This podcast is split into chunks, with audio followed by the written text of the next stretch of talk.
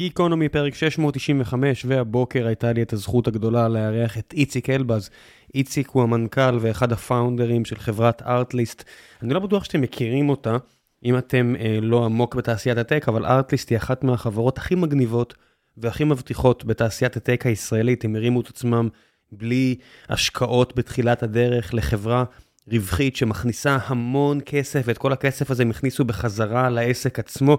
אז דיברנו על החברה הזו שנמצאת אה, בתעשיית ה-Creator Economy, הם עוזרים ליוצרי תוכן בווידאו ליצור את היצירות שלהם באמצעות גישה לספרייה עצומה של אה, קטעי מוזיקה וסאונד אפקטס וכלי עריכה ותמונות, כל מה שיוצרי תוכן בווידאו צריכים כדי לוודא שלא יתבעו, לא יתבעו אותם והם לא יסתבכו. בגלל היצירות שהם מעלים ליוטיוב, או כל מה שהם לא עושים, נטפליקס לקוחות שלהם, באמת חברה מאוד מאוד משמעותית, עם מאות עובדים ומחזור הכנסה מאוד משמעותי, שהולכת להגיע למקומות מאוד מאוד מרשימים, שייתנו הרבה גאווה לשוק הישראלי.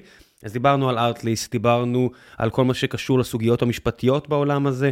אחלה פרק עם יזם שאני אישית מאוד מאוד אוהב, ומקווה שגם לכם יהיה אה, מעניין לשמוע אותו. ולפני שנגיע לפרק עצמו, אני רוצה לספר לכם על נותני החסות שלנו.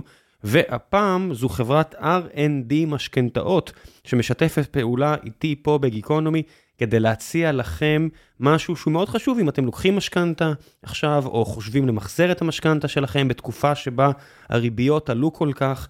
העצה האישית שלי היא שלא תיקחו סיכונים. דברו עם מומחים, דברו עם אנשים שיכולים לתת לכם את המידע שהאינטרס שלהם, בניגוד נגיד לבנק הספציפי שבו אתם מדברים, הוא שתגיעו לתוצאה הטובה ביותר.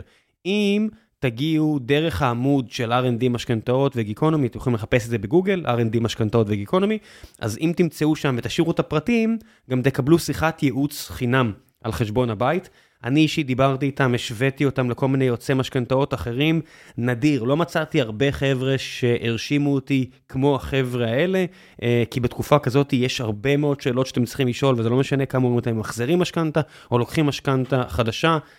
תתקשרו, תראו על מה אני מדבר, בתקווה גם אה, תלכו איתם. המלצה אישית שלי, R&D משכנתאות, בשיתוף פעולה עם גיקונומי, שיהיה בהצלחה. ועכשיו, גיקונומי עם איציק אלבז, תהנו.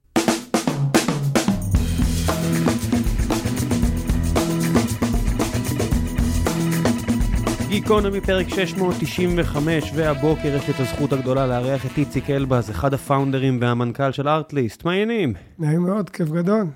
כבר אה, מספיק שנים ששומע את הטייטל הזה, זה כבר יושב לך טוב או שעדיין לא? כן, יושב לי טוב.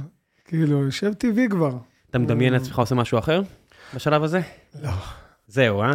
גם אה, רוב העשייה שלי בארטליסט זה ממש מגדיר אותי. כלומר, אה, ארטליסט זה אני. זה כזה... כמו רוב הקריאייטורים שאתם עובדים איתם. כמו רוב הקריאייטורים שאנחנו עובדים איתם, אבל באמת גם, זה מי שאני, כאילו, בסוף, בדבר הזה, אז זכות כבר, גדולה. עבר כבר נקודה שבה אתה אומר, אה, אולי זה יהיה, אולי זה לא יהיה, זאת אומרת, ארטליסט, אתה יודע, כבר חברה כל כך מבוססת, מספיק כסף נכנס, מספיק, מספיק משכורות יוצאות מכדי, אתה יודע, כן. זה, זה פה להישאר. מתי נפל לך האסימון שזה כבר לא יכול למות שנה הבאה? נראה לי בשנה הראשונה כבר. כשהיינו כבר סביבות ה-70 עובדים, זה כבר היה, כאילו בשבילי, זה כבר היה כבר ביג, כאילו, מהמקום הזה של ה... כבר הבנתי, אוקיי. עסק אנחנו... אמיתי. זה עסק אמיתי, גם אנחנו מחזירים הכל לעסק. כאילו, היה, היה לנו ברור שאנחנו עוד רוצים להמשיך uh, לעשות עוד דברים, ולהתפתח ולפתח, ולהקים משהו הרבה יותר גדול uh, מאיתנו ומהצרכים שלנו האישיים, או מהצרכים uh, ספציפיים של מוצר כזה או אחר, ובעצם לייצר איזה משהו קצת יותר גדול. אה, מהמקום הזה. למי שלא מכיר, מה ארטליסט עושה? אז מי שלא מכיר מה, מה ארטליסט עושה, אה, אז בעצם אנחנו ככה נמצאים מאוד בעולמות היוצרים. אה, כל יוצרי הוידאו בעצם התחלנו איתם גם בספריות וקטגוריות גדולות של תכנים. בין אם זה מוזיקה לוידאו, בין אם זה footage ים, שזה קטעי וידאו קצרים, סאונד אפקטים, template ים, graphics וכדומה, המון המון סוגי תכנים שבעצם יש לנו ספריות מאוד גדולות של תכנים מאוד מאוד איכותיים, שאנחנו גם יוצרים וגם מביאים ועושים קיוריישן מאוד מאוד גבוה. ויש לנו גם כלים, שזה בעצם תוכנות עריכה, תוכנות עריכת וידאו, תוכנות עריכת תמונה.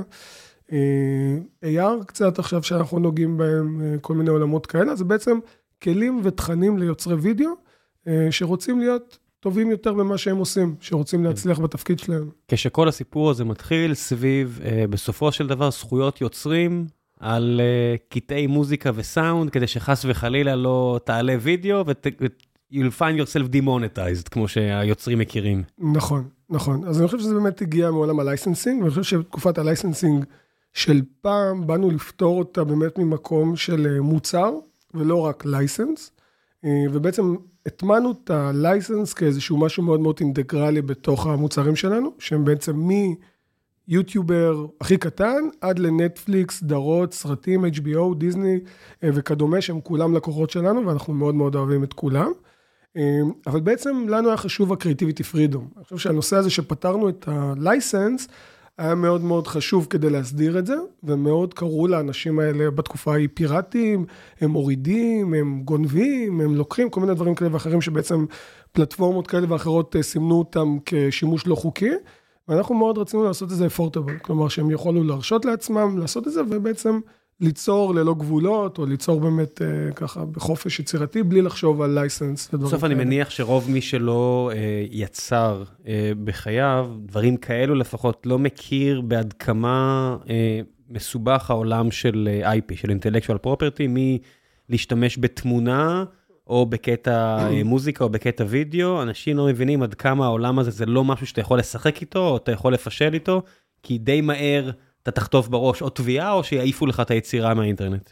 נכון, ואני חושב שגם בצורה אמיתית, אני חושב שאם אנחנו מדברים על עולמות היוצרים, הנושא הזה של קרדיטים והנושא הזה של לקבל את הזכויות שמגיעות לך, זה דבר שהוא חלק מהאקוסיסטם. כלומר, אתה גם לא רוצה לפגוע בקרדיט של מישהו אחר, אתה לא רוצה לקחת למישהו משהו בלי תגמול. אה, אבל אה, לפעמים אתה לא מצליח לעשות את זה טכנית, אתה לא יודע אם זה עורכי דין או דברים כאלה ואחרים, ואתה גם רוצה לשלם מה שאתה יכול לשלם כדי להעצים את, את אותו יוצר שאתה עובד איתו, את ה-co-creation הזה שאתה עושה יחד עם יוצר וידאו, יוצר מוזיקה, אה, תלתיסט, אנימטור, אה, צלם סטילס, אה, יוצר פונטים וכולי וכולי, שהם כולם יוצרים שמגיע להם את הקרדיט, מגיע להם את הכסף שמגיע להם, וצריך להסדיר את זה. אני חושב שזה הדבר הכי חשוב לעשות, כלומר, לא, לא לגרום לאינטרנט בשלבים המסוימים שלו, להיות איזשהו מקור כזה לפריצות אה, בעולמות ה-IP, ובעצם אה, כל העולמות האלה שהזכויות יוצרים. איך זה התגלגל בתחילת הדרך? זאת אומרת, איך נראתה אותה שנה הראשונה שאתם בכנרת, 30-40 חבר'ה מסביב לארבעה הראשונים, וזה מתחיל לעוף קדימה? זאת אומרת, מה היה הפער בין הרעיון הראשוני, השבועות הראשונים, או נגיד לסוף השנה הראשונה? היה שיגעון, אני חייב להגיד, אה, עד עכשיו, אנחנו עדיין נמצאים בתוך איזה מין כזה. אה, היה בעצם המון ביקוש, אני חייב להגיד, מהתעשייה המסורתית למוצר שבעצם הבאנו, לפתרון שהבאנו, שזה בעצם היה בתקופה ההיא איזשהו כאילו מחיר מאוד מאוד אפורטבל ל-unlimited use ו-unlimited use ואיפה שאתה רוצה, ובאמת אתה יכול לעשות עם זה מה שאתה רוצה. בקטעי מוזיקה. בקטעי מוזיקה, שזה הספרייה הראשונה שבעצם אה, אה, הרמנו. אה, ובעצם אה, אה, משם... מאיפה הבאתם את הקטעים הראשונים? אז גם בעצם אנחנו ארבעה שותפים, שתיים מתוכם הם מוזיקאים, שבעצם בנו את הקטלוג בעצמם, חלק מזה, הרבה שיתופי פעולה. ובעצם ארטליסט הוא מה שנקרא Curated Marketplace, שזה בעצם אנחנו מחפשים את האומנים הכי טובים בעולם, ובעצם בוחרים שיר שיר, או קטע קטע מכל הסוגי מדיה השונים, ובעצם מנגישים אותם לקטגוריות שלנו בעולמות של, ה... של הקטלוג שלנו. הכמות אז... שאתם משלמים או מוכנים לשלם על, על קטעים, זאת אומרת, מבחינת ההיגיון העסקי, כן. זה משהו שהתפתח לאורך השנים, או שזה משהו שדי דומה לאיך שזה היה בהתחלה? אני חושב שמה שהתפתח זה הבנה של השוק. כלומר, אה, אם פעם אה, היית צריך להסביר מה זה מודל אה, תמלוגים, ואיך אתה בתור יוצר אה, יחד איתנו בהצלחה, יחד איתנו בהשקעה, ובעצם אה, לקחנו הרבה יוצרי אינדי, יוצרים שהם אינדי, ואמרנו, טוב, אנחנו מעכשיו ועל השותפים, וההצלחה של ארטליסט זה הצלחה שלכם, וההצלחה שלכם זה הצלחה של ארטליסט, ובאמת ללכת לזה יד אל יד, אז כאילו, אז בהתחלה זה שאלות, אוקיי, כמה אני ארוויח, האם אני ארוויח? וכאלה, אבל אני חושב שכבר אחרי השנה הראשונה, בגאווה, אני חייב להגיד, אה, כל שנה אנחנו מכפילים את עצמנו, וגם ככה את הכסף לתמלוגים, וככה גם הם מבינים שבעצם זה המקור ההכנסה הכי טוב שיש להם היום. איך זה עובד מבחינת אמן? זאת אומרת, אמן עכשיו מלחין איזשהו קטע, וזה קטע פצצה, זה נכנס לארטליסט, ופתאום אני רואה את זה מהסרטוני הגיאופוליטיקה של החנוניה שאני אוהב, ועד ללא יודע מה, סרטוני טריילרים ל Marvel או ללא יודע מה. איך זה עובד מבחינתם? זאת אומרת שהם חותמים מולכם על חוזה, ואיך זה נראה מהצד שלהם? אז בעצם כל עולם התוכן אצלנו מאוד מזכיר פחות או יותר את עולם נטפליקס, נקרא לזה ככה, שיש לנו גם יצירת מקור, וגם יצירה שבעצם אנחנו עושים curated לאומנים חיצוניים. אז בעצם ביצירת מקור שלנו, אה, אנחנו גם מפיקים, כלומר יש לנו אה, המון מפיקי in-house, שבעצם עושים אה, עבודה מדהימה, הזדמנות טובה להגיד מילה גם. אה, להם, ובעצם מפיקים את הדברים by demand של הקטלוג, זה אומר אם אנחנו הולכים ל-empty search, או כל מיני דברים שהלקוחות צריכים ולא מצאו, כל מיני טרנדים עולמיים שקורים, שאתה עוד לא יכול להחתים אומן, או עוד לא מצאת אומן כזה או אחר, אז אתה בעצם מפיק לפי demand. אם זה בעצם אומר גם סיזונליות, למשל עכשיו מונדיאל, או חג אהבה, או כל מיני דברים כאלה ואחרים, אז אנחנו כל הזמן מייצרים by demand, לפי איך שאנחנו מרגישים את הצרכים של הקטלוג. אז זה בעצם עולם אחד. כשהזכויות שלכם, למה? לכמה זמן?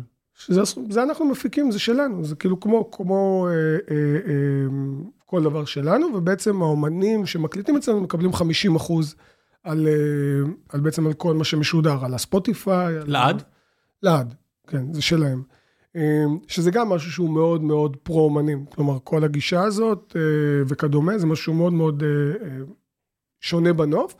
אבל זה חלק מהגישת partnership שאנחנו באים לעשות, וזה גם חלק מהנושא הזה של אה, לא שתיים מתוך ארבעה founder ים אה, כן. מוזיקאים גם. בשלב מסוים הייתם צריכים להוסיף לקטלוג אה, קטעים מוכרים יותר, זאת אומרת לא ליידי גאגה, אבל כן קטעים מוכרים יותר שלא אתם הפקתם, באיזושהי רמה.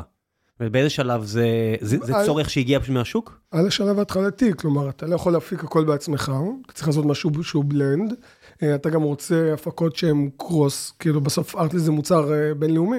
אז אתה צריך גם הפקות אה, צרפתיות וגרמניות ויפניות ודרום קוריאניות וכולי וכולי. אז כאילו אתה צריך ואמריקאיות, ובתוך אמריקה יש לך המון סגנונות, ואנחנו היום על כל הקטלוג הזה המון המון ז'אנרים. מתי היה התוספת למוזיקה? זאת אומרת, אני, אני כבר מכיר, אני מכיר את ארטליסט מההתחלה, וגם נפגשנו כמה פעמים, נכון. ואני מנסה לשים, לשים בראש מתי נכנס התמונות ומתי נכנס כל מיני דברים כאלה. מה היה התוספת הראשונה אחרי המוזיקה? התוספת הראשונה אחרי המוזיקה הייתה פוטאג', זה קטעי וידאו, שכבר, בוא נגיד אחרי, כלומר שהתחלנו, חשבנו על זה כבר יחד, אבל בגלל שאמרנו, טוב, אנחנו לא יכולים לצאת עם שתי קטלוגים יחד, אז בעצם התחלנו עם הקטלוג הראשון שזה מוזיקה. בשלב הזה כבר גייסתם כסף? לא. זה עדיין היה מהכסף של ההכנסות של, ה... של המוזיקה. כן, ואני חייב להגיד, מההכנסות האלה בעצם, זה מין flywheel כזה שממשיך אה, אה, להתגלגל. אה, אז בעצם התחלנו עם המוזיקה, ואז בעצם בצורה אורגנית גם התחלנו לפתח את המוצר הבא, שזה בעצם היה ארטגריד, שהוא בעצם בעולמות footage. אחריו הגיע המוצר של ה sound effect, אחריו בעצם רכשנו חברה בארצות הברית, שזאת Motion Array, שהיא בעצם יותר בעולמות הטמפליטים ו plugins וכל מיני עולמות של יוצרים מקצועיים. אה, ואחרי זה בעצם רכשנו את FXhome עם הליין מוצרים של התוכנה. טיק טוק עלתה פחות או יותר איתכם, זאת אומרת ארטליסט 2016, כן. זאת אומרת מהרגע שאתם ממש יוצאים מה... מאזור הכנרת והופכים לחברה רצינית ומשמעותית בעולם הזה, ובערך בשלב הזה גם uh, חברינו הטובים מסין לוקחים את Musical.ly והופכים אותה לתופעה שהופכת את העולם על הראש. כן. ואתם לאט לאט מרגישים שיותר ויותר מהיוצרי תוכן שבסוף קונים את הרישיונות האלה או את ה... שימוש ב SaaS שלכם, יותר טיקטוקרים כבר, איך זה השפיע? נכון, השפיע מדהים. אני חושב שאנחנו חלק מ movement שקורה בעולם שהוא לא רק ארטליסט, אבל אנחנו חלק משלים שלו, חלק complementary של מה שאנחנו עושים. אני חושב שבעצם כל ה social creators בעולם והיוטיוברים, אני חייב להגיד, היוטיוב היה אפילו עוד טרנד הרבה יותר חזק אה, בתקופה שאנחנו התחלנו. אה, ועכשיו גם טיק טוק כמובן, ועוד ועוד פלטפורמות שילכו וייכנסו, אם זה אינסטגרם וטוויץ', ויצא לנו לדבר בכל מיני אזורים כאלה. אמ, זה חלק ממובמנט, כלומר זה חלק ממיליארדים משדרים, משדרים למיליארדים. אם פעם אני חייב להגיד, העולם היה גופי תקשורת מאוד מאוד מצומצמים, שבעצם אה, מיננו את התוכן שהציבור רואה, או נגיש לציבור. היום כל אחד נגיש למי שהוא רוצה, יכול לעקוב אחרי כל מי שהוא רוצה. אה, ביוטיוב אתה, לכל אחד יש בכיס גם תחנת שידור, גם מצלמה מאוד גבוהה, ובעצם החסם להיכנס לתעשיית היוצרים, אה, נפתח בצורה אה, מאוד מאוד חזקה, בין אם זה אפל פתחה את זה יחד עם המצלמות המאוד חזקות של הפלאפונים, אה, ובין אם זה תוכנות אה, עריכה. אדובי פרמייר נהיה משהו שאתה קונה בכמה עשרות דולרים בחודש, וזהו, כל אחד יכול להרים וידאו. אגב, אדובי הייתה באמת גם איזושהי נקודה שלקחנו ממנה המון השראה. על ה subscription model שלה, כלומר... כולם. כן, כולם, ואני חושב שזה, בעולם היוצרים זה משהו שהוא מאוד מאוד חשוב, והדמוקרטיזציה הזאת של היוצרים, ליצור, אה, להיות נגישים, יצרו לנו פה המון המון תוכן טוב. אה, והמון המון יוצרים טובים, שחייב להגיד, היום התנועה היא הפוכה. כלומר, אה, סדרה טובה שהולכת ביוטיוב, הופכת להיות, חוזרת לארץ נהדרת בדלת האחורית. מה שפעם כן. הדרך לארץ נהדרת, נגיד סתם כאיזשהו מדורת שבט פה בארץ, הייתה משהו כזה שהיית צריך לעבוד שנים ולקבל תפקידים והיית צריך... כן, ליאור רז שגדל ביוטיוב בתור אה, משקיע כושל בניו יורק, דמות כזו או אחרת, והפך להיות אה, דורון מפאודה. אני יודע מה, זה היה הדרך הרגילה, היית הולך לפרינג' ביוטיוב כדי להגיע ל prime time. היום זה מרגיש שאתה עושה prime time אולי כדי להרוויח מספיק קהל כדי להפציץ ביוטיוב וטיק טוק. נכון, והנה בדיוק עכשיו היה גם, אה, לפני, כבר עכשיו, דברים די מזמן, עם קים קרדשן. קימי כאילו זה ממש אה, אה, מאוד פופולרי והגיע לאיזשהו talk אה, show מאוד מאוד גדול של דיוויד לטרמן, וזה היא אומרת לו, אני נורא מתרגשת וזה, אבל בסופו של יום, בעוקבים שלה זה פי... מאות ממה שיש בכל...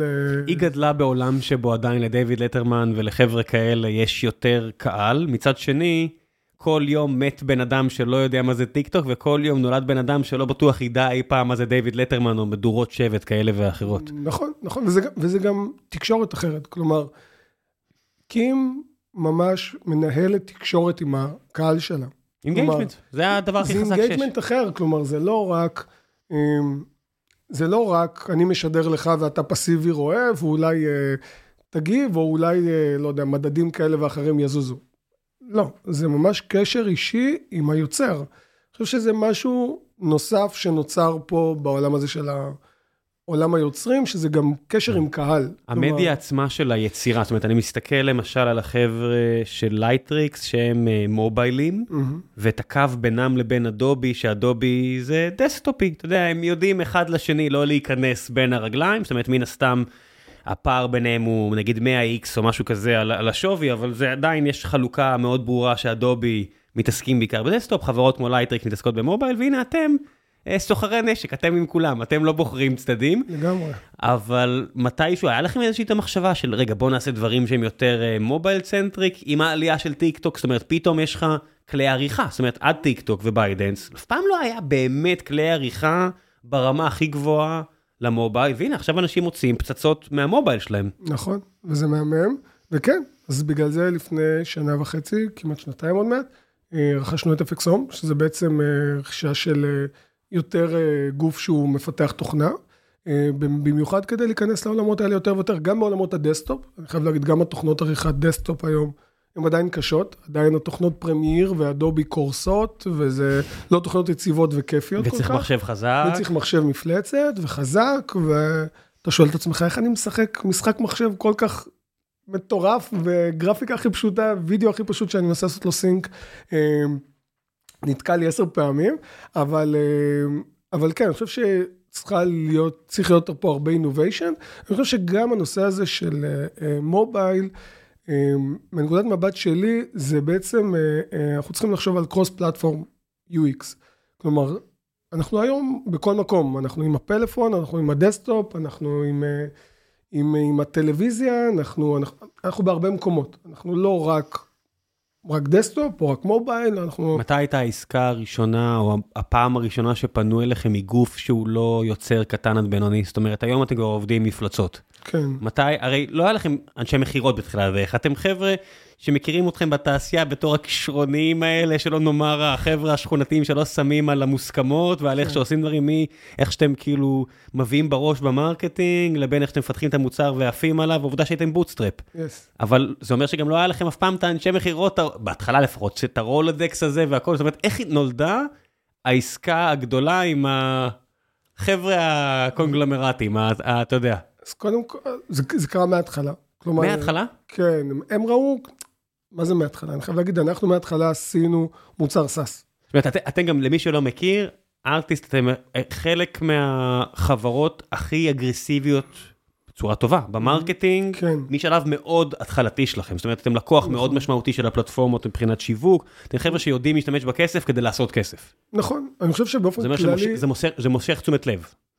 נכון, אבל אני חייב להגיד, זה גם היה חלק אינטגרלי מאוד של המוצר שלנו. כלומר, בסוף, ואני זוכר שגם הקמנו את המוצר, רצינו שהמוצר יהיה חסר אה, פינות. כלומר, שהוא יהיה עגול, שהוא יהיה טוב. וזה אומר בסוף שאתה לוקח יוצרי וידאו, שאנחנו תמיד ראינו אותם כלקוחות מפוקחים, נקרא לזה ככה. מה זה אומר? זה אומר שאתה צריך to inspire them. עכשיו, יוצר וידאו שמייצר פרסומות לחברות, או שמייצר social creator, כלומר הוא social creator, והוא רוצה בעצמו להצליח בעולם הסופר מוצף הזה, ו... אז איך הוא עושה marketing? איך אנחנו עושים marketing?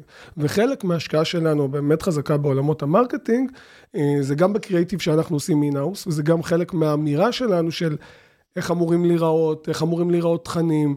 כלומר, האפשרות שלנו להוביל את התעשייה הזאת היא בעצם מתוך המקום הזה. כלומר, רצינו להראות גם ברמה המוצרית, אומנם מוצרית תומכת, אה, איך בעצם עושים סושיאל חזק, איך מקימים ברנד מאוד מאוד גדול, אה, ואיתו גם ההוצאת כספים אה, וההזדמנויות שיש בפלטפורמות, אבל אני חושב שבעצם השורש של זה זה לבוא ולעשות תכנים, לשכנע, שוב, שוב, דיברתי על הלקוחות המפוקחים, לשכנע יוצר וידאו שמכיר איך את כל הפוילישטיקים ואת כל הדברים האלה, ויושב עם אנשי marketing ואומר, טוב, בוא נעשה לכם סרטון תדמית כזה, או כתבה, לגרום לו לקנות את המוצר שלך, אתה צריך להיות הרבה יותר חכם, אתה צריך להיות הרבה יותר יצירתי, אתה צריך להיות הרבה יותר innovation, אתה צריך להיות הרבה יותר inspiring. Uh, uh, ולמזלנו באמת אה, באנו להתפוצץ על זה, וגם זה גם, זה גם לב העשייה שלנו, זה גם לב מהבחינה החוויה הזו שלנו. מאוד מאוד עזר לכם,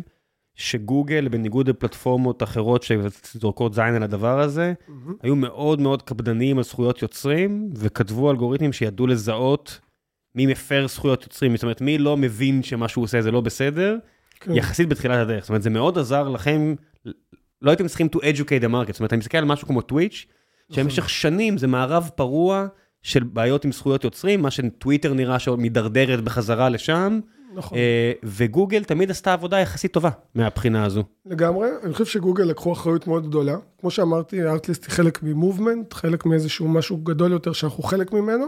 באמת הצטרפנו להמון צורך שהיה קיים בתעשייה ו- והרבה כאלה ואחרים. אני חייב להגיד, יוטיוב וגוגל לקחו על עצמם משימה ענקית, אה, שזה בעצם עולם ה-IP, עולם זכויות היוצרים העולמי. כלומר, מי יודע היום איזה שיר לקחו למי, והאם אני יכול לזהות אותו, והאם אני יכול אה, לשלוט בזכויות אה, אה, יצירה, ובעצם אה, אה, לתת את המקום הבריא, הנכון, הטבעי, אה, שזה, ואני חושב שגוגל עשו מהלך מאוד מאוד חשוב אה, כדי להסדיר את העולם הזה, כדי שזה לא יהיה עולם פרוע. אה, לפני זה היה את וימאו, שגם אה, היה שם הרבה מקום שאנשים העלו תכנים אה, בלי רישיונות, ופייסבוק אה, ו- וכדומה, שעדיין לא עושים, וטיק טוק, שעדיין לא עושים כדי לש- לשמור על הזכויות יוצרים של האומנים. עכשיו, בטיק טוק, שחלק גדול מאוד מהתוכן עצמו זה הומאז'ים, אני עושה פה במרכאות, כן. לאחרים, ובסוף אתה מגלה, לקחו פה איזשהו קטע מוזיקה של מישהו, ופשוט אה, פיצצו לו את הצורה בכל העולם. אז ברור שאותה יוצרת או אותה יוצר עכשיו ייהנו מהחשיפה שזה ייתן להם, אבל אה, הלו גברתי, הלו אדוני, איפה הכסף שמגיע לי מזה שהשמעתם את זה על פלטפורמה שמכניסה מיליארדי דולרים בחודש, כאילו, מה בדיוק. קורה? בדיוק. וזה לא קורה, זאת אומרת, למי שלא מבין, אה, בגוגל יש ממש אה, אלגוריתמים די מורכבים, או מאוד מורכבים, שעוברים על כמויות בלתי נתפסות של וידאו, ומוצאות שהשיר הזה הוא לא רק אה, אותם מילים, או אותו לחן, לחן, זה אותו, בדיוק ביט לביט אותו דבר. זאת אומרת, זיהוי. כן, מבחינת ה-IP, אם אני עכשיו ישיר את Yesterday של ביטלס, מותר לי. נכון. אם אני אשים את הביטלס המקורי מהאלבום שקניתי, אסור לי. וצריך להבין מה קורה, וזה לא כזה טריוויאלי, ורק יוטיוב עושים את זה, והם אשכרה יצרו את הצורך האמיתי הבריא הזה לארטליסט. נכון. מה קרה עם תמונות? זאת אומרת, בגלל זה עניין אותי באיזה שלב, footage, כן. כאילו גם footage זה בעצם מהשני. אמ, אז מה השאלה שוב? זאת אומרת, מה, מה הוביל לכך, מה, מה, מי דאג לזכויות? זאת אומרת, אני, אני תמיד מספר את הסיפור שלי, גם כדי לה, להזהיר אחרים. באחד הפודקאסטים האחרים שלנו, ציון שלוש, אה, לקחתי תמונה, בלי רשות, מצלם, עשה תמונה פצצה, כל כן. הכבוד לו. ולקחתי, כי אמרתי, טוב, אנחנו, אני לא שם חסויות בציון שלוש, זה לא מסחרי, הכל בסדר. הגיעה תביעה מעורך דין, שתיאסתי פה עם העורך דין שלנו, פה אמרו, טוב, טמבל, לך תשלם, לא לחסגור עסקה, כי נכון. החוק מאוד מאוד ברור לגבי הדבר הזה. נפרדתי כן. מיחסית קוד- הרבה כסף, כל- וסגרתי את התביעה.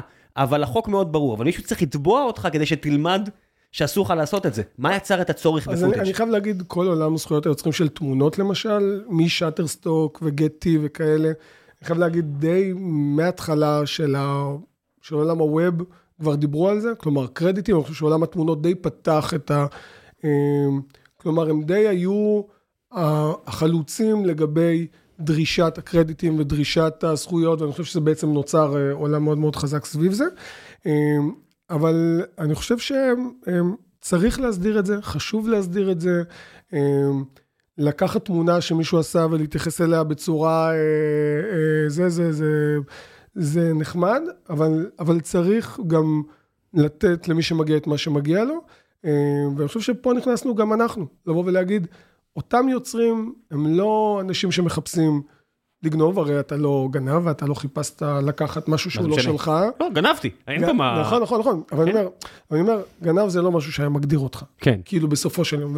טעיתי, שילמתי, אין פה מה... נכון, טעית, שילמת, אבל אני חושב שאם היית עושה את זה לפני זה, בהסדרה, או אם בכלל, אה, היית יכול לדעת שיש לך ראש שקט, בין אם זה תוכנות, ואני חייב להגיד, דיברנו אז על אדובי, בתקופות של פעם, אני לא יודע, אני די בטוח. ווירזים, כן. אני, אני די בטוח שגם אתה היית פורץ תוכנות לחברים, ואני מדבר בגיל במקרה, 16. כן, בדיוק בגילאים האלה, בדיוק פגשתי את אה, דורון ניר, שעשה איתי פה את גיקונומי, והוא הביא לי בראש והסביר לי שבסוף מישהו עבד נורא קשה על הדבר הזה, אז בוא תתאפס על עצמך.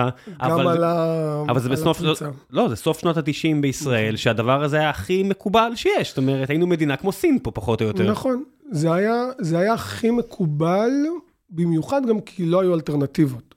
כאילו, בסוף גם אתה, כדי למצוא את אותו אומן ולדעת של מי אותו זה, ולקנות ממנו, ולהסדיר את זה, וזה, זה עכשיו היה תהליך שיכול להיות גם היה עולה הרבה כסף שהיה not affordable, וגם יכול להיות ש, שאתה לא היית מגיע לתהליך לעשות אותו. אז בעצם ארטליסט באה ואמרה, אנחנו רוצים לשטח את הדבר הזה ולהגיד, בוא, קח subscription שנתי.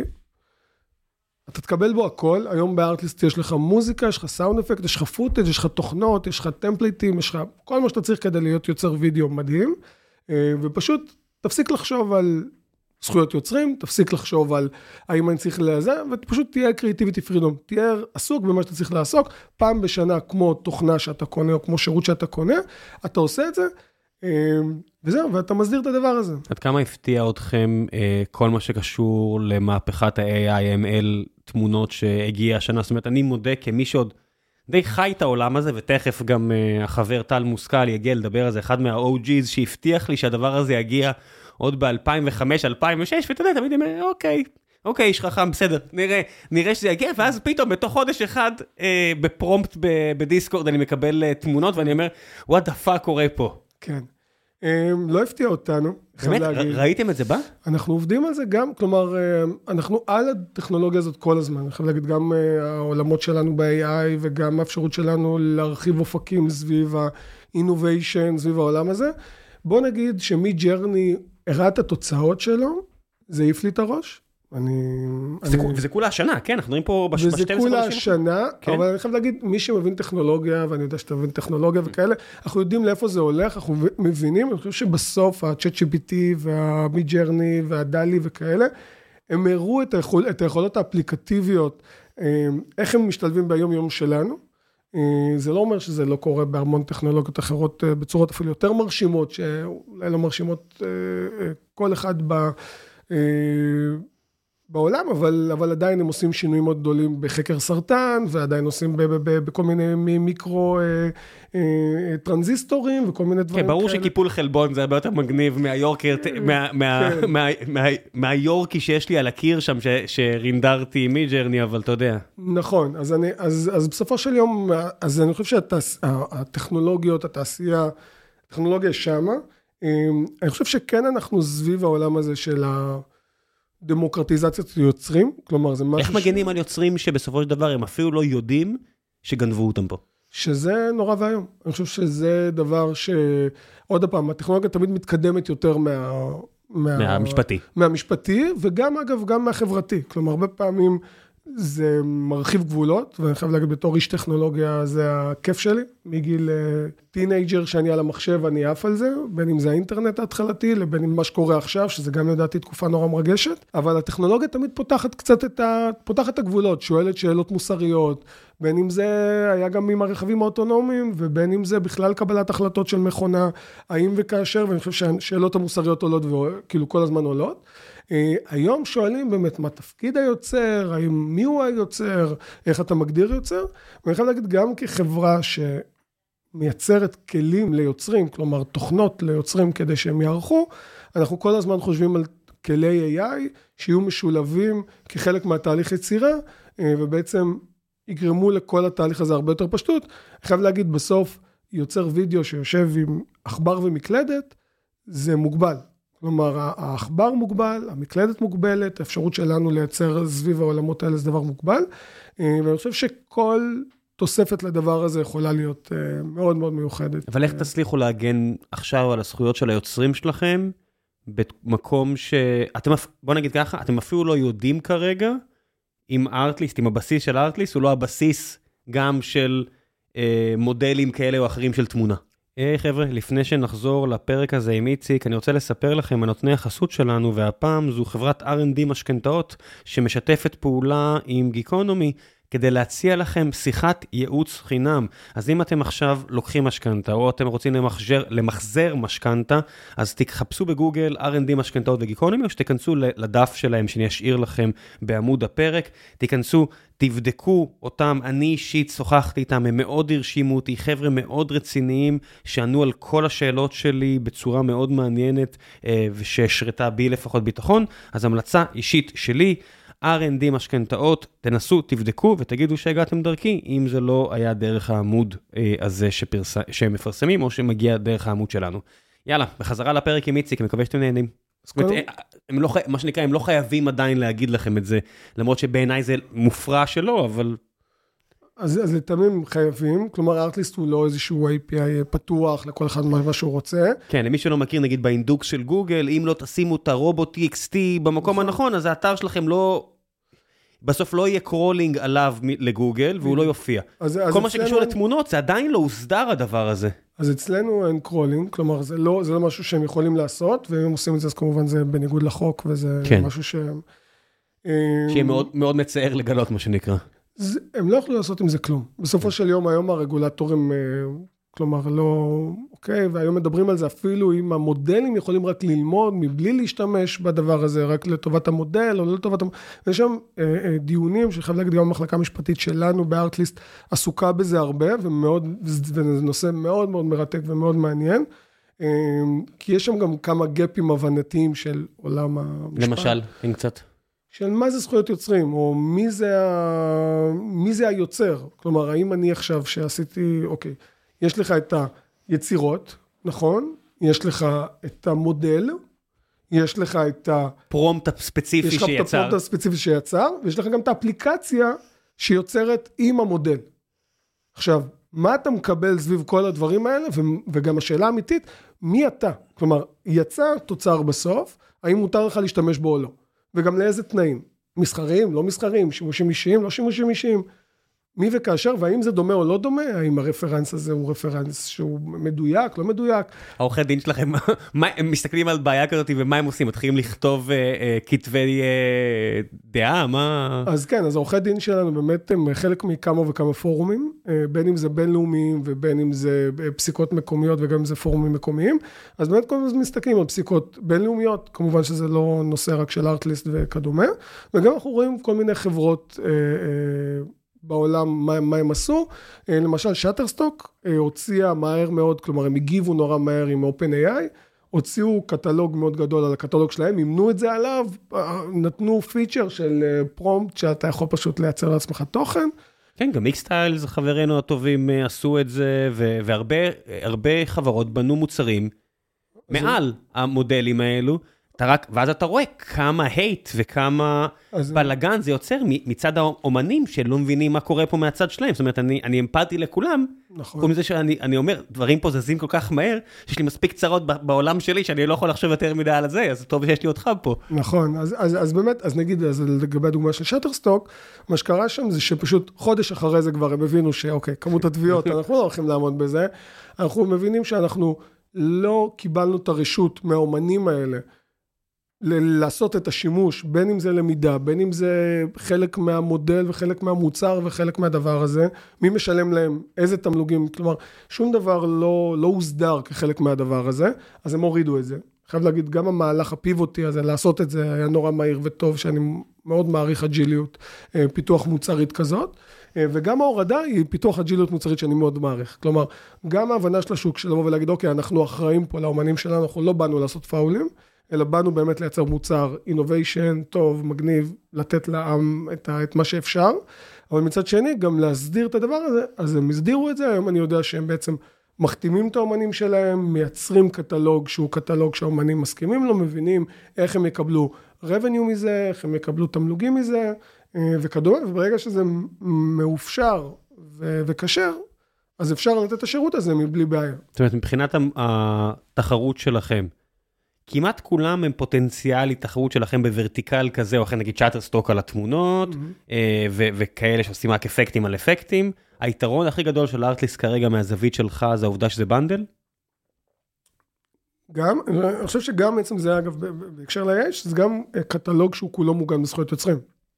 זה, זה, זה, זה קטלוג... שמסחרית ש... אתה יכול לישון בשקט. שמסחרית אני, אתה יכול להשתמש בשקט, וגם מסחרית אנחנו יכולים גם להמשיך להתקדם יחד עם האומנים שלנו והקשר המיוחד שיש לנו איתם, להמשיך לייצר עוד אינוביישן על קטלוגים שהם היום מעל מיליון ומשהו אסטים, אה, שאתה יכול גם ממש להריץ עליהם מכונה. עכשיו, אה, יותר מהלימוד מכונה, אתה גם יכול להריץ לימוד על ה-behavior של הלקוחות סביב הדבר הזה. אה, וכן, אגב, גם הנושא הזה של ה bundle, או גם הנושא הזה של ה... אה, אה, מרחב יצירה, אני חושב שזה בעצם, זה ארטליסט. כאילו בסוף, מה זה ארטליסט? זה לא מוזיקה, זה לא footage, זה לא sound effect, זה לא תוכנות, זה לא טמפליטים, זה הלקוח במרכז. זה לבוא ולהגיד, אוקיי, אתה יוצר, אנחנו נביא לך הכל. וזה בהתחלה מוזיקה, ואחרי זה וידאו, ואחרי זה, כלומר, כל מה שאתה תצטרך, אנחנו שם כדי לעשות את זה. איפה אתם שמים את הקו? זאת אומרת, עולם ה-content creation, בסופו של דבר, אני עושה, אני עשיתי את התרגיל הזה מן הסתם גם עם משקיעים וגם עם חברות אחרות בתחום, כן. אני יכול לצייר אותו מהיוצר ועד הצופה, ומפרסם בצד, כן. ובין הפירמיד, ופלטפורמה בצד השני, זאת אומרת, יש פה ריבוע, ואז יש stack של כל כך הרבה מוצרים וצרכים ופלטפורמות ו- ו- ובעלי אינטרס, שאתה עכשיו מוביל את הארטליסט. כן. ו- ובהמשך לשאלה הראשונה שלי, זה לא גיג, זה לא, נכון. זה לא שכיר, זה החברה שלך עד... עד שלא כן. תצטרך כנראה, לא, שלא לא תעבוד בשום מקום אחר. איפה אתה שם את הקו, שאתה אומר, אוקיי, מפה והלאה, פה אני כבר לא מרגיש שארטיסט צריכה להיות. אה, ביחס ל, לריבוע הזה של פלטפורמה יוצר, נגיד, צופה, יוצר תוכן. בוא נגיד שאנחנו הולכים ומתרחבים עוד ועוד, כלומר הרעב שלנו מאוד גדול סביב ההזדמנויות שיש בשוק.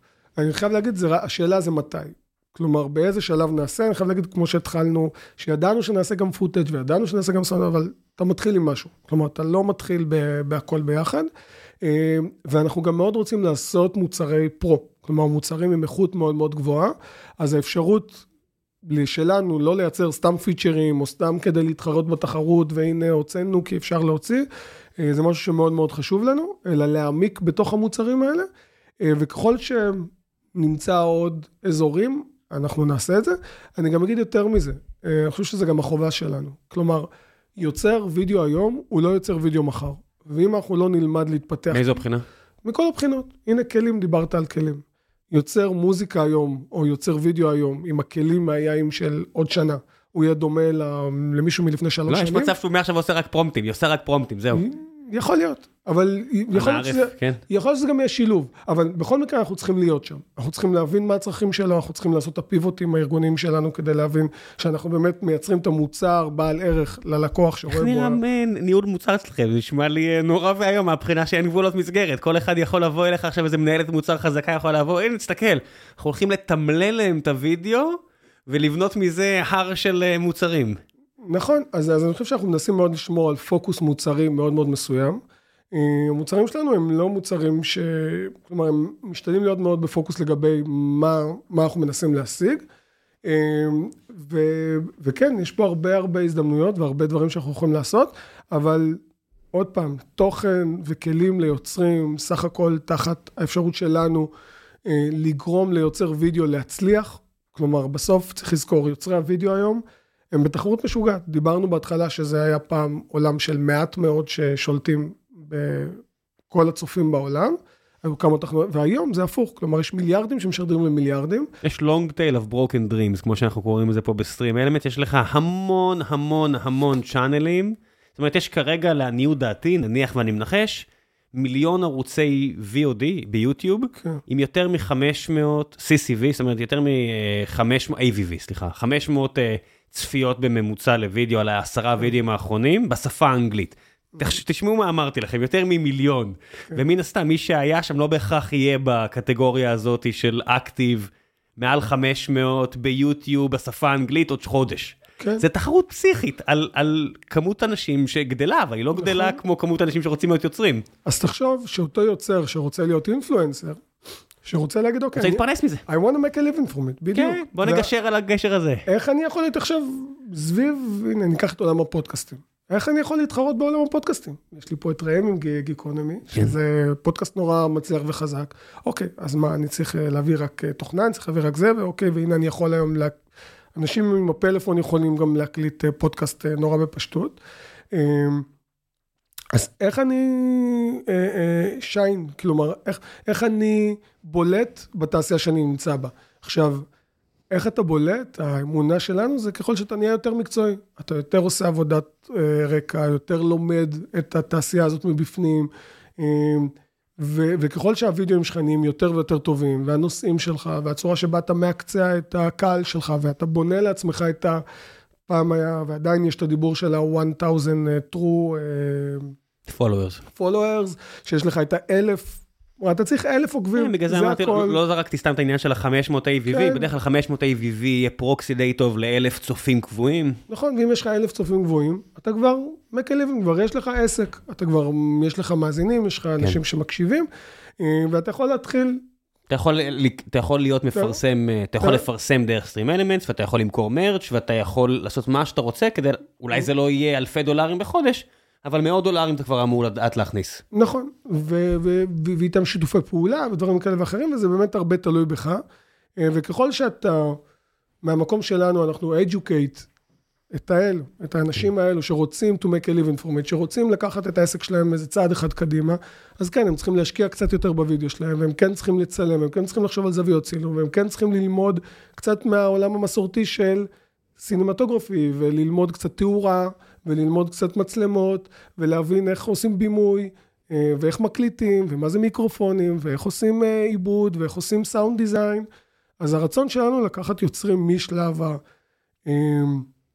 ההתלהבות שלהם, מהשלב שבהם הם מתלהבים מיצירה, אוהבים יצירה, עושים את זה מתוך פשן, עד לעולם שאנחנו מלמדים אותם תלת מימד ו- ונותנים להם כלים לתלת עם מימד. הכלים שלכם. עם אומרת, הכלים שלנו, בדיוק. החברות שקניתם, שבסופו של דבר הן מתחרות בענקיות, זאת אומרת, אתם עכשיו מתחרים, נכון. איפשהו כבר התחלתם להתחרות בענקיות, אז אתם אומרים, ברור, ברור, ברור, זה 100x הבדל, אתם מזנבים בהם, כן. אבל ארטיקס גדלה מהר.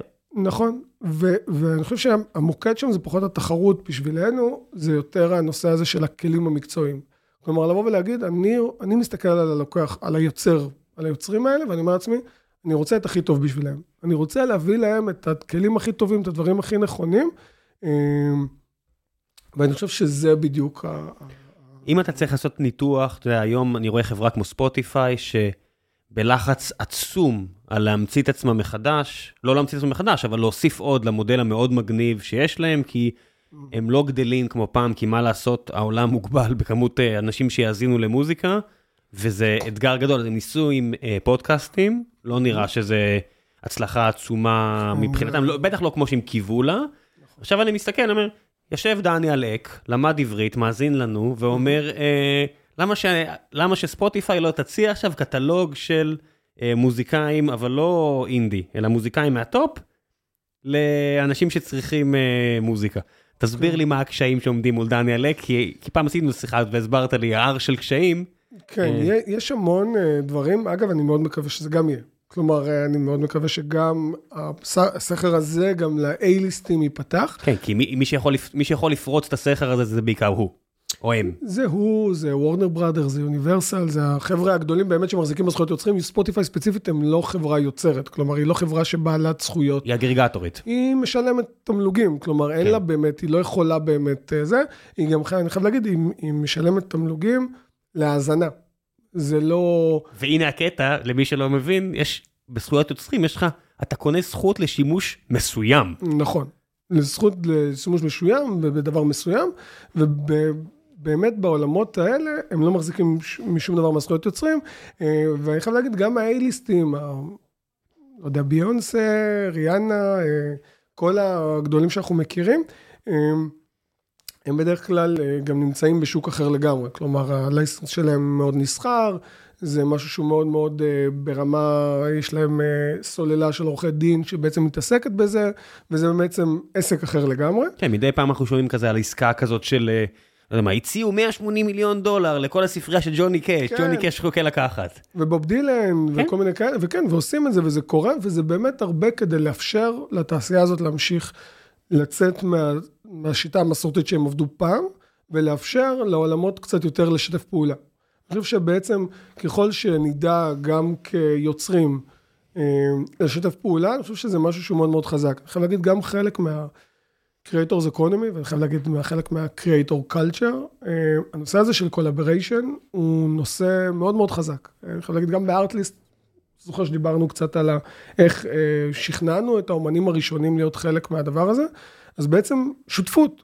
זה, זה, זה הרעיון, ה-collaboration, האפשרות שלך לעשות משהו של להגיד, אוקיי, אתה יודע מה, אני אכנס איתך יחד, בוא נבין איך אנחנו אה, פותרים את זה בינינו, איך אנחנו עושים את הדבר הזה, ובאמת לאפשר אחד לשני, להעצים אחד את השני, זה דבר שיכול לייצר גלים תשמע, ויראליים. זה, היום. בגלל טיק טוק ובגלל יוטיוב, פתאום יש לך פנטזיה, אתה רואה משהו כמו Balkan Beat Box, שיכולים לשתף פעולה עם מישהו שהם בכלל לא מכירים, תשמעו בפודקאסט השיר אחד המעולה של אה, תאגיד השידור, והם יכולים לשים את אחד השירים שלהם אצל אה, אמן שהם לא בהכרח אוהבים, אבל כן. למחרת הנה יש להם תגמולים שיחזיקו אותם אה, למעלה פחות או יותר עשור קדימה. ברור. ואחת ההבטחות, איך שאני רואה את זה, נגיד, לא יודע, אני- אני המנהלת מוצר עכשיו אה, אה, פנטזיה, אני אומר, בוא'נה, אני, אני הולך לנצל את ארטיס בשביל למכור חלום לאמנים, אני אשים אתכם למעלה בקטלוג הזה, אתה יודע, בסוף אתה מסתכל על המקורות כסף של, אה, של אמזון, אנשים לא מבינים למשל כמה אמזון עץ, בגלל שיש לך קטלוג חזק, כמה מערכת שמפרסמת בתוך הקטלוג, זה עסק מטורף. היום, אם תסתכלו על מה מכניס, מה מרוויח כסף לאמזון, אז אני חושב שמקום ראשון זה עדיין ה-AWS, אבל מקום שני שגם גדל בקצב הכי מהר, זה אמזון אדס. בואו תפרסמו בתוך אמזון, אני חושב שטוויץ' אה, חוקית או עסקית היא חלק מה-P&L הזה, אבל זה חלק קטן מאוד מה-P&L הזה, ואמזון רק לפרסם בקטלוג שלהם, אומר ארטליסט, פוטנציאלית עשור מהיום, ההבטחה של אם אתה אמן ואתה מצליח להתברג למעלה בארטליסט, פתאום היצירה שלך יכולה להיות uh, בטיקטוק בכל העולם? זה כבר קורה. כן, אני אומר, זה, אבל אה, אני אומר, זה כבר קורה, והיום... יש אמן ש- שהתפוצץ בזכותכם, אתה מרגיש? כן, המון. תן לי. דוגמאות מגניבות. יש לנו בדיוק עכשיו אה, אה, אומן שנקרא אומן אמריקאי, אומן היפ-הופ אמריקאי, שאת האמת התפוצץ דרכנו, כלומר הגיע לאיזה 500-600 אלף monthly listeners, איזה כיף. שזה היה מטורף. מאיפה זה הגיע? והוא חתם מאחד השירים שהוא הפיק. לא, זה בסרטוני. וידאו, סרטוני כן, טיקטוק כן, שהשתמשו בו? שעשו שז"מים, והגיעו אליו אחר כך, והוא בנה קהילה, קהל מאוד מאוד חזק. ואיך הוא חיבר את זה שזה בזכות הארטליסט? או איך אתם יודעים? אתה רואה את השירים שמשאזמים. זה שיזומים שהגיעו... עצור, תסביר, תסביר לי את זה. אני אמן, אה, הסכמתי להצעה של איציק, נכון. ושמתי את עצמי בקטלוג את השיר שלא הצלחתי לפרוץ איתו בדרך אחרת, אז הנה לפחות שיהיה שימוש מסחרי. עכשיו מגיעים יוצרי תוכן שיש להם את החשבון השנתי של איציק, בתקווה, אה, והשתמשו בזה, מה, ליוטיוב וטיק טוק? כן, מורידים יוטיוב, טיק טוק, נטפליקס, HBO, גוגל, אפל. אתם אבל יודעים להגיד מי קנה את ה... כן, ברור. ואתם ידעתם להגיד לו שזה נמכר ל-HBO? אנחנו בטח, אנחנו יודעים, אנחנו רק לא יודעים, עד, ש, עד שהשלב שזה לא מתפרסם, אנחנו עוד לא יודעים בדיוק מה השימוש. כי יכול להיות שהם קנו את זה גם שנים לפני. בדיוק, אנחנו, אנחנו לא יודעים בדיוק מתי השימוש יהיה, האם יכול להיות שאפל עכשיו תוריד איזה משהו והסרטון ייגנז. כן. אתה לא יודע. יכול להיות שזה בעונה שלישית של טד לאסו, ויכול להיות שלא, אתה לא יודע. בדיוק, בדיוק. ויש לנו המון כאלה, כלומר, יש long tail מאוד מאוד ארוך לגבי השימושים של ארטליסט, וזה ענק, בסדר? איך, איך מנטרים את זה? זאת אומרת, איך, איך האנשי BI שלכם בכלל יודעים לחבר בין אז- מישהו אז- שקנה, ואז אז- מה ההשפעה? אז דיברנו קצת על גוגל קודם ועל ה ecosystem הבריא שהם בחנו, זה גם חלק מזה. כלומר, הם יצרו כלים שנקרא, יש כלי ליוטיוב שנקרא CID, שהוא בעצם כלי שיודע לנטר ולתת לנו את הכלים. לאפשר ללקוחות שלנו להשתמש בלייסנס שהם קנו, ולאפשר לאומנים לעקוב אחרי כל הדברים האלה ואחרים, ובעצם לאפשר לכל הסביבה הזאת להיות סביבה מאוד מנוטרת וכאלה, שזה נושא בפני עצמו טכנולוגית מטורף. עצום, כי בעצם עולים, נראה לי, כל איזה דקה, איזה 700 שעות אה, יוטיוב נראה לי, או, או כל שנייה, משהו כן. כזה, יש איזשהו הבעיה היא שזה רק אצלהם. כזאת. זאת אומרת, אין לך איך לעקוב היום. הבעיה שזה רק בטיקטוק. אצלם, אני חייב להגיד, הבעיה שזה רק אצלם, ואני חייב להגיד, אה, ראיתי גם איזה בחור ששאל ב... בשאלות שלך? בשאלות שבטוויטר אצלך, שבעצם שאל על ה-NFT וכל מיני דברים כאלה לגבי איך, אה, איך רושמים זכויות יוצרים בעולם. כלומר, מי לוקח אחריות? אז מה זה רגע, אז עכשיו זה יוטיוב, וסבבה, גוגל הם אה, אחלה, ומה עם פייסבוק? פייסבוק גם צריכים לעשות את זה, נכון? הם חייבים לעשות את זה. בתיאוריה. בתיאוריה, אה, טיק טוק חייבים לעשות את זה, כמובן שחייבים לעשות את זה. אה, אז כל העולם צריך לעשות את זה, אתה יודע, בסופו של יום, אם אני היום רשמתי, לא יודע, אני היום חלילן באירלנד, והוצאתי אלבום, איך אני יודע שמישהו מישראל או מישהו מיוון לא לקח לי את הלחן? אתה מבין, וגם אם אתה יודע, אתה יכול לתבוע אותו רק בבית משפט אצלו. אתה לא יכול לתבוע אותו בבית משפט באירלנד. אבל עוד לפני שאתה תובע, נגיד ואתה לא רוצה לתבוע, ואתה רוצה להגיע איתו סתם להסכמה, לדעת, כן. או, לשבת איתו, באמת להגיד איתו על איזה. איך אתה יודע בכלל שמשהו קורה? אתה אפילו, אתה לא יודע. העולם היום באמת של, של אה, זכויות יוצרים, הוא קצת אה, לא מספיק מוסדר, ואני חושב שבאמת אה, עולמות ה-NFT, שקצת הלכו וירדו ודברים כאלה, הם באמת, וכל הטכנולוגיות בלוקצ'יין, הם אה, באמת הזדמנות נהדרת לייצר מרחב רישום לתכנים, שאתה יכול באמת אחרי זה לבוא ולהגיד, זה יש פה משהו חד-חד ערכי. תשמע, נגיד, ישבתי עם אה, ג'ו לובין לא מזמן, הוא הפאונד, אחד הפאונדרים של, אה, של אתריום, והוא עשה את הבלוקצ'יין של אתריום, זהו.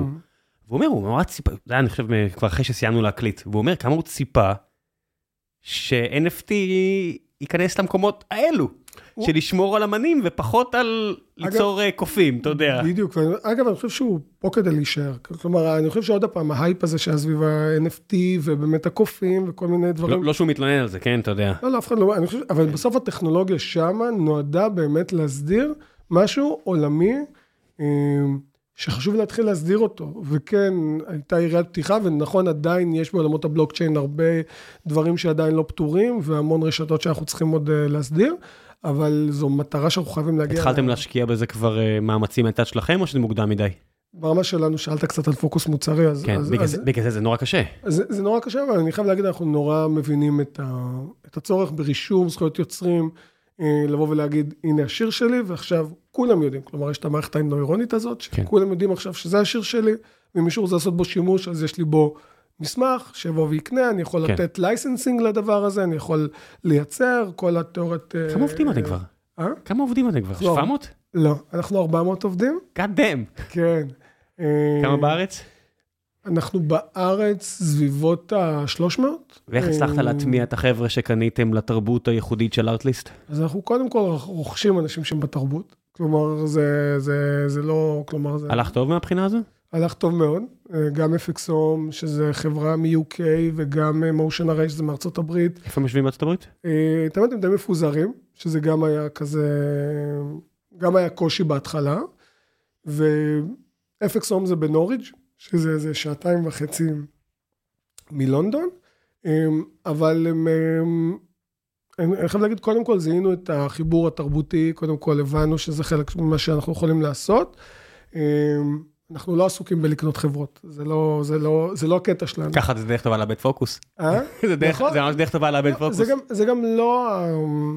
מודוס אופרנדי שלכם. לגמרי. כלומר, זה לא, זה לא שמה, אנחנו לא מתדלקים את, ה, את האגו העסקי שלנו סביב דברים כאלה ואחרים, ובאמת לייצר ערך, ואני חייב להגיד גם עם אה, motion array וגם עם FXOM, הם, הם long term, הם שמרו על המותג שלהם? מי? FXOM ו... motion array כן, FXOM הוא לאט לאט, אה, עכשיו הוא כן, אבל המוצר הבא שאנחנו בונים שאמור לצאת בסוף השנה, יהיה כבר ממש ארטליסט. איך- איך הייתה החוויה הזו? טובה, אני חייב להגיד, אנחנו... הם לא, לא נלחמו? לא, למה שיהיה, כאילו... כי בסוף, אתה יודע, בני אדם זה יצורים עם אגו. אני, אני חושב ש...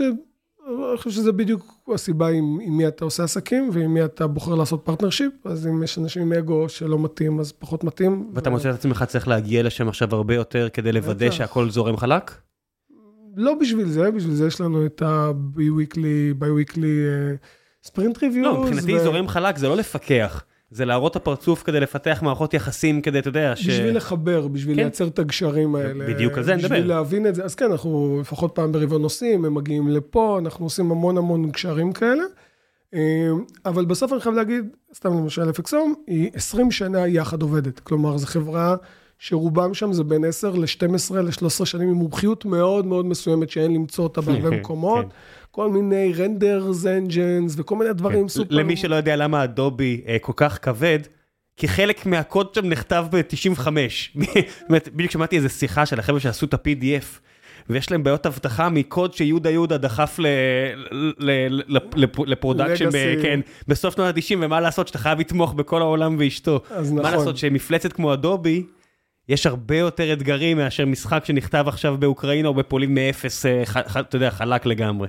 זה, לגמרי. אתג- זה אתגרים קשים, זה ממש אתגרים קשים לבנות את הדברים האלה. אז כן, אז זה המקום שלנו כדוד וגוליית, כאילו, אז באמת, כן. בעצם זה באמת קבוצה של 40, 50 עובדים, אה, מפתחים מאוד מאוד מיומנים, מאוד מאוד מיוחדים, שעושים תוכנות עריכה מקצועיות אה, למשך תקופת זמן ארוכה מאוד, כלומר, הם משמרים ידע בצורה מאוד מאוד חזקה.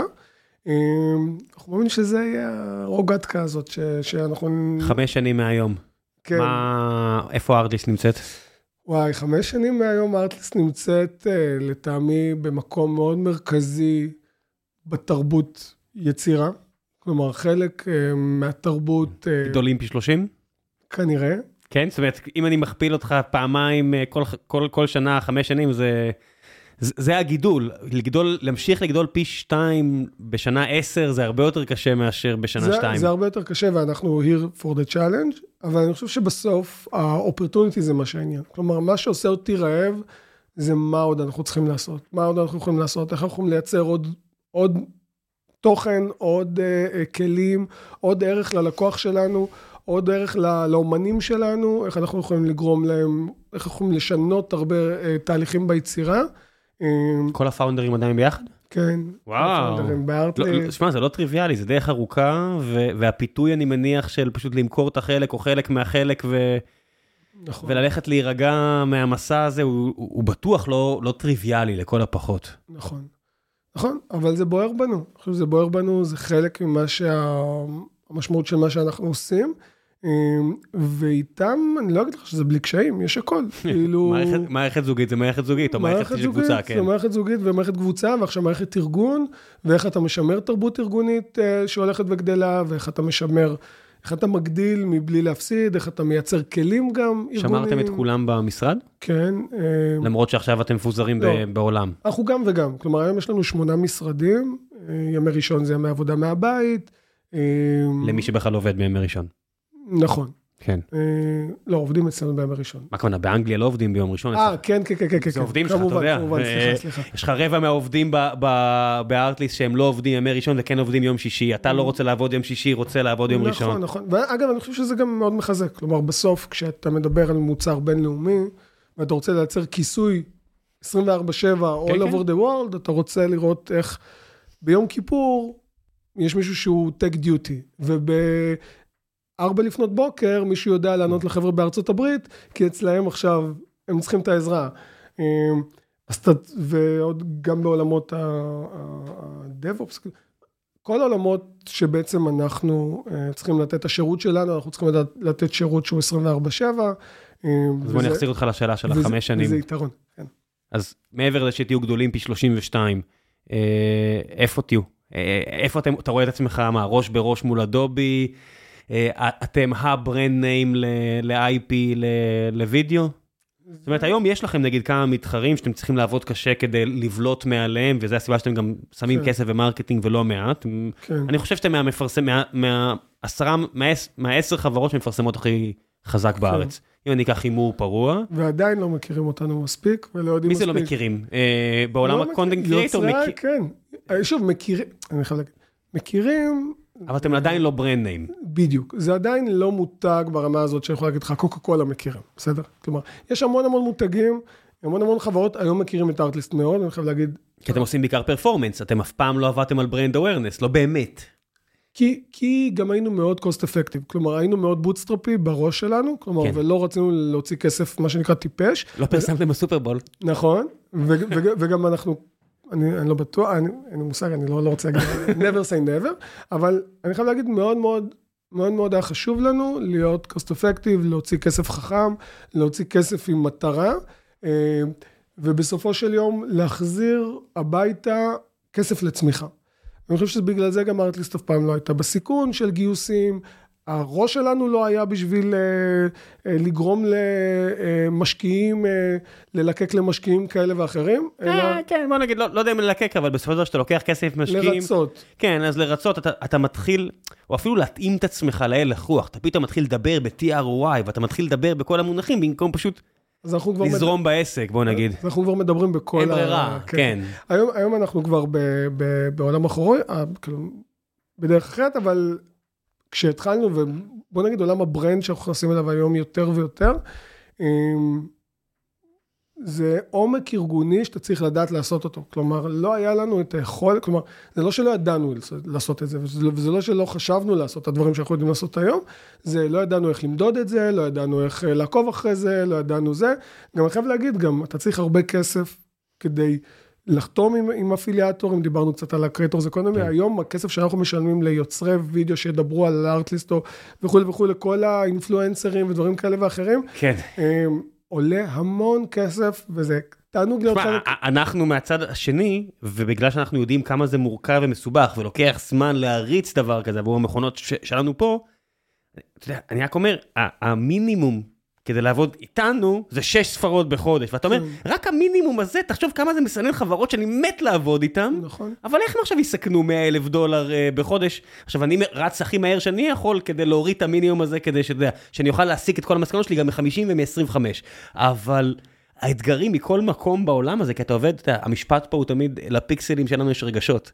למי שחושב שפה עובדים פיקסלים, אז שילך למקום אחר, פה לפיקסלים יש רגשות. נכון. אה, וזה, כן, זה קשה הדבר הזה. זה קשה הדבר הזה, אבל אנחנו פה. כלומר, אנחנו האנשים כן. האלה עם הרגשות, אנחנו הפיקסלים עם הרגשות, זה אנחנו מאחורי המיקרופון, ואנחנו כן, מאחורי כן, המסך, ברור. ומאחורי הזה.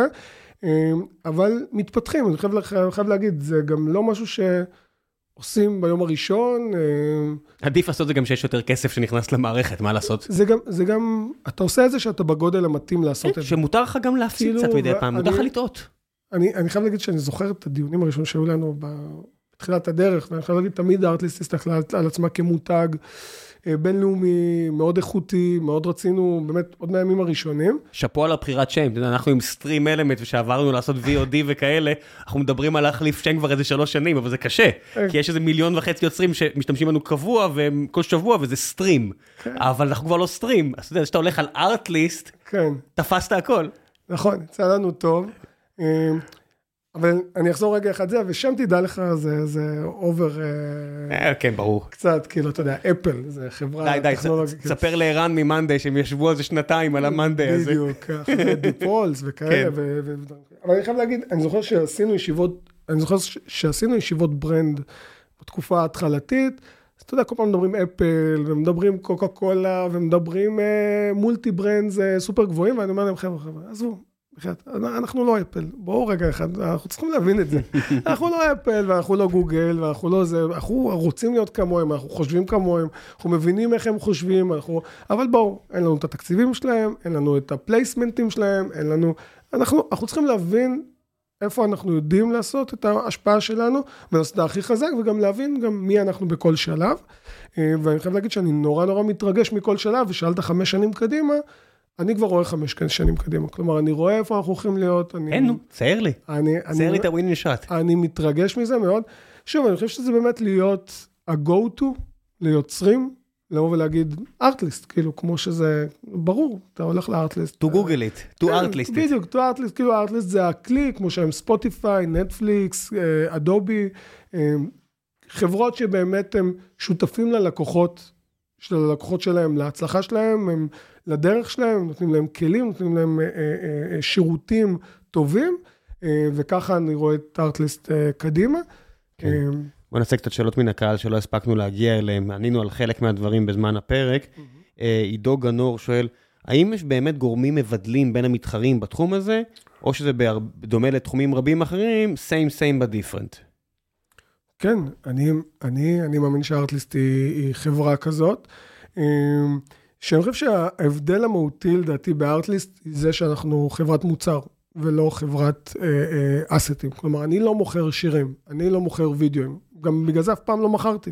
לא מכרתי שיר בודד, לא מכרתי אסט בודד, לא מכרתי טוב, כלומר, זה אף פעם לא הגיע כאיזשהו משהו. וגם עכשיו, גם הבנדל והמקס וכל העולמות שלנו שמה, אה, בעצם באו, באנו לתת שירות ללקוח. ה-customer obsess הזה, האפשרות שלנו לשים, להיות customer centric ולהביא לו, לראות אותו כ- כמישהו שאנחנו צריכים לשרת ולתת לו ערך, זה הבדל גדול בין למשל שאטרסטוק, שאתה הולך כי אתה צריך, תביא לי בשתי דולר, תביא לי בעשר דולר, תביא לי בחמישים דולר את זה, והנה קח את זה וביי.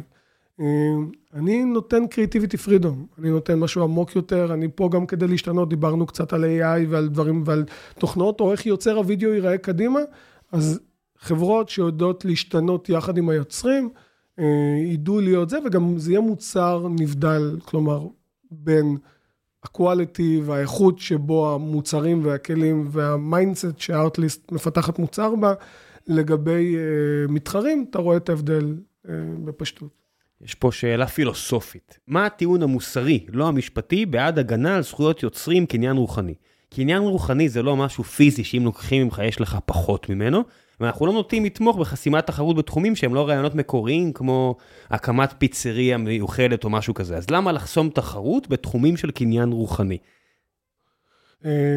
קודם כל, אני חושב שלא צריך לחסום תחרות. אני חושב שצריך לאפשר, גם עם הקניין הרוחני, דרכים, אבל צריך להסדיר אותם. כמו שדיברנו קודם על הנושא הזה של, של לקחת את התמונה מאותו צלם נהדר, אז אתה יכול להגיד, כן, מה אכפת לו? אז הוא, זה, אבל כן, הוא תכנן את התמונה הזאת, הוא הלך ויצא וצילם אותה, הוא קנה מצלמה כדי לצלם אותה, הוא בא ועשה... זה הפרנסה שלו. זה הפרנסה עזוב, שלו. אני, אני, אני מתחיל... זה כל ב... מה שהוא עושה. זה מה, הפרנסה מה שלו. מה ההבדל בין זה לבין... כל אה, דבר אחר. כל דבר אחר. אם הוא רוצה, זאת אומרת, יש תמיד את הטיעון של, אה, עשיתי עכשיו שיר פצצה, וזה יכול להתפוצץ בטיק טוק, אז אה, עדיף לך לתת. אני אומר, בסדר, אבל זה רוצה שזה יהיה בחירה שלי.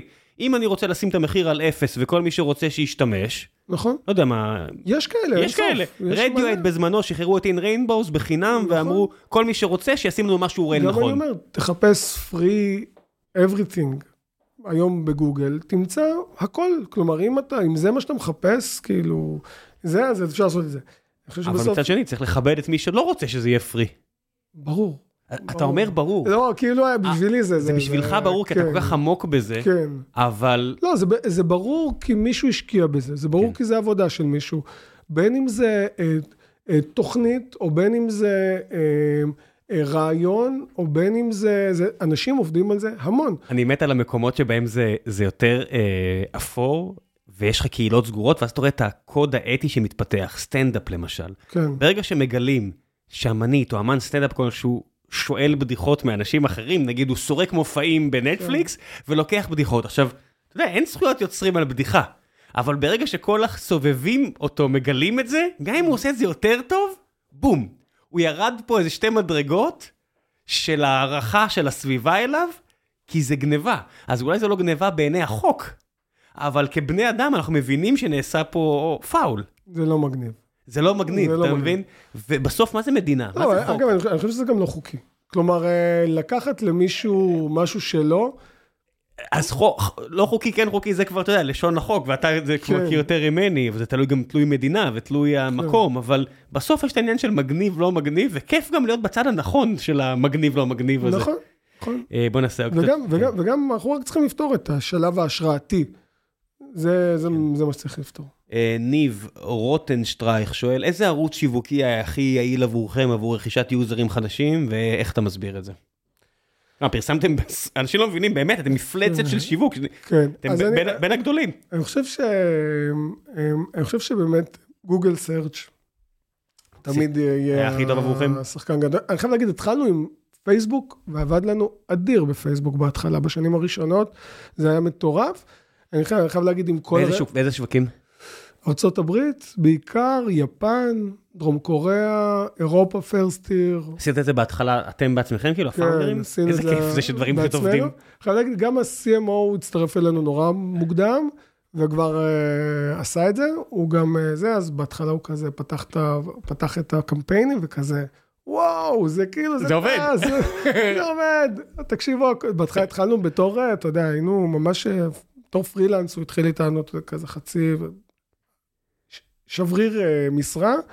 אה, אבל היום, כן, יש לנו מחלקת אה, אה, marketing מאוד גדולה, וגם הרכישות, ה-PPC וכדומה, צוות מדהים שעושה עבודה משוגעת, ואנחנו כל היום מחפשים עוד ועוד ועוד אזורים להתרחב אליהם, אנחנו לא מסתפקים בעולמות המסורתיים של גוגל, פייסבוק, אינסטגרם וכדומה, טיק טוק. שואלים פה, יש לך עבודה לג'וניורים? זאת אומרת, זו שאלה שלא הייתי שואל, כי זו שאלה כזאת, שאלת סתם, אבל האמת שבתקופה הזאת, ניהול כוח אה, עבודה, זאת אומרת, כמות עובדים, כמה עובדים וכו', זה לא טריוויאלי בתקופה של שיטסטורם כלכלי, ואנחנו מדברים פה יומיים אחרי שרוב האנש, היזמים שאני מכיר לא ישנו בלילה. שאלה נהדרת, אה, ואני גם ארחיב למה. דיברנו קצת על אה, בגרות, אה, בגרות ארגונית, וכמה אנחנו, היום הארטליסט גדולה מספיק כדי לעשות דברים. חייב להגיד, הארטליסט תמיד הביאה אליה את המנהלים, את העובדים הכי מוכשרים שיש בתעשייה, הכי מנוסים שיש בתעשייה, אה, ולא תמיד היה מקום לג'וניורים, אה, גם אצלנו בארגון. ואני חייב להגיד שהיום אנחנו שמים על זה דגש יותר ויותר, ואנחנו חושבים שיש מקום לג'וניורים שהוא מאוד מאוד מעצים את, ה, את העבודה הארגונית, ואני חושב שהיום יש לנו אפשרות להשקיע יותר בג'וניורים בארטליסט, מה שלא היינו יכולים פעם. אם פעם היינו צריכים צוות קטן שיעשה את העבודה בצורה הכי חזקה שיש ו- וירוץ, ולא תמיד היה לנו אפשרות לחנוך ואפשרות אה, ללמד ודברים כאלה ואחרים. אז היום אנחנו שמים על זה הרבה הרבה יותר דגש.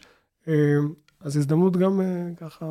כנסו לעמוד הקריירות של ארטליסט. בדיוק, גם לדחוף את זה. אבל באמת, גם כן. המשמעות של להתחיל להשקיע בג'וניורים, זה, זה, זה, זה, זה הזדמנות וזכות מאוד גדולה שאני רואה לנכון. מגניב. חלק אחרון של הפרק, המלצות, כל מה שבא לך, אין לי רגולציה. מעבר לעמוד הקריירות של ארטליסט, דבר טוב שראית לאחרונה, דבר טוב ששמעת לאחרונה, קראת, מה שבא לך. אה, וואי, זה רחב, כל מה שבא לך. אה, אני חייב להגיד, אולי זה גם אה, קצת התקשר לעולמות ה-AI והיוצרים, אני חושב שזה גם איזה מישהו ששאל, נראה לי, על עולמות היוצרים וה-AI ואיך אנחנו מתייחסים לזה. חייב להגיד, אה, אני רואה נורא את עולמות ה-AI ועולמות היצירה בתור איזשהו משהו שמאוד מעצים יוצרים, מייצר עוד יותר דמוקרטיזציה, אה, מאפשר ליותר יוצרים ליצור, מה שפעם היה המון המון מגבלות. אה, ואני חושב שזה יהפוך להיות כלי של יוצרים מאוד מאוד מעניין, קדימה. כלומר, אני לא יודע עד כמה אה, בן אדם לא קשור, אה, סתם נגיד, ניקח דוגמה, ייקח, אה, סתם אומר, יגיד למכונה, תוציא לי שיר של בוב דילן, ועכשיו ילחץ על האנטר, עשר אלף פעמים, והוא יוציא לו עשר אלף שירים של Hmm. בוב דילן בשעה, כמה יהיה לזה משמעות, אבל לאותו בוב דילן, שהוא ייצור יחד עם המכונה ויוציא מתוך המאה ורז'נים שהוא יחד איתו דייק, הוא יוציא שמונה, ומהשמונה האלה ימשיך לעבוד על זה עוד קדימה, אה, מאוד מאוד מרתק אותנו אה, ומרתק אותי היום להבין איך הכלים האלה בכלי היוצרים יכול להפוך אותנו, את המגבלה הזאת שיש בעולמות כאלה ואחרים, ליותר לחלום, יותר אה, לאפשר. אני חושב שזה נושא שהוא מאוד מאוד מעניין. מגניב, אולי, אתה יודע, פעם הבאה נקליט, אה, עוד, אה, אם זה יהיה עוד כמה שנים, תגיד לי כמה מזה באמת קרה או לא קרה. כן. יש לי הרגשה שבניגוד. ל-NFT זה, זה הולך לקרות הרבה יותר מהר ממה שאנחנו חושבים. זה פה כדי להישאר, לדעתי. נראה זה- לי גם. זה- יאללה, בן אדם, תודה רבה רבה על הזמן. תודה רבה. ביי ביי.